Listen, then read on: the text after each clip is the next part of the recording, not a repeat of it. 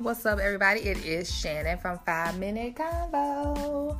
And I just want to hop on here because right now all the tea is going on with the Red Table Talk with Jordyn Woods and Khloé and Tristan. And sometimes I really don't like to get into the mess. But it's Friday and I want to hop into the mess. I'm watching all the tweets and all the posts that everybody is saying, you know, what happened. Okay. So I watched the interview in the Red Table Talk let me say this kudos to Jordyn for telling her truth. If it was the truth, I don't know.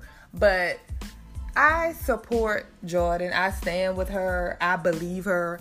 I could have been in that house sitting on Tristan's other leg and I would still believe her and see everything. Call me bird box. I don't know what's going on. I don't know what happened. And the reason why I say that because as black women, I feel like we are so easy to tear each other down and be like, oh, she was fucked up for what she did. And I'm not saying she wasn't wrong. She was wrong. She's admitting her parts that she's wrong. But I'm still supporting her story because I have seen white women do fuck shit firsthand and still support each other or still say no that didn't happen. No that didn't happen. They still stand with each, with each other. They still support each other regardless. And i feel like that's something that we as black people or black women or black men however just as a culture we don't do. We quick to like judge and don't show compassion and we ready to like be angry and be like, oh, she shouldn't have did that. Like I just saw somebody was like, oh, she she messed up her bag. No, she ain't messed up no bag. If anything, she secured a bigger bag.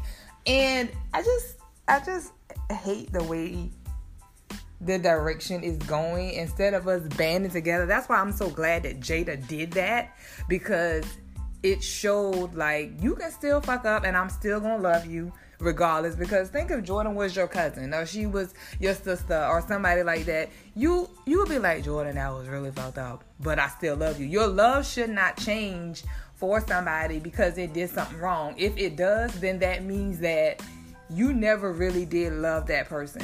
And I'm just I'm at a different journey of my life where I'm having I have more compassion because about 10 years ago I wouldn't have had the same comment. I would have been like, "Oh, Jordyn, you was on some fuck shit.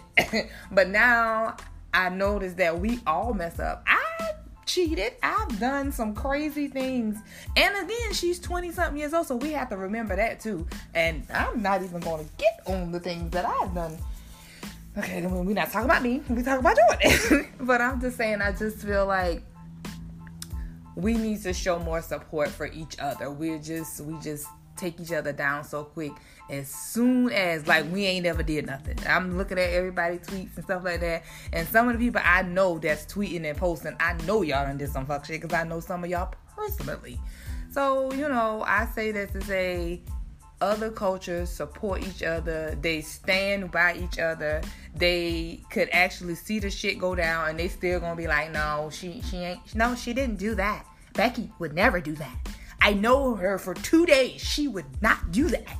So guess what? I don't know Jordyn personally, but I know she would not do that. That's what I gotta say about that. So, if you haven't had a chance to check the story out, if you want to just be messy on this Friday and get into the tea, just go to Facebook and check out Red Table Talk and watch Jordyn tell her truth Damn them Kardashians. They'll be just fine. And Tristan is who we need to be talking about. He the one that got the problem. He can't keep his dick in his pants. He loves women. That's just it. He loves women. And some men, they just love to cheat. And it is what it is. I don't hate Tristan or dislike Tristan either. It he is who he is. It is what it is. He is who he is. Khloé, move on. End the story. Thank you for tuning in. Peace.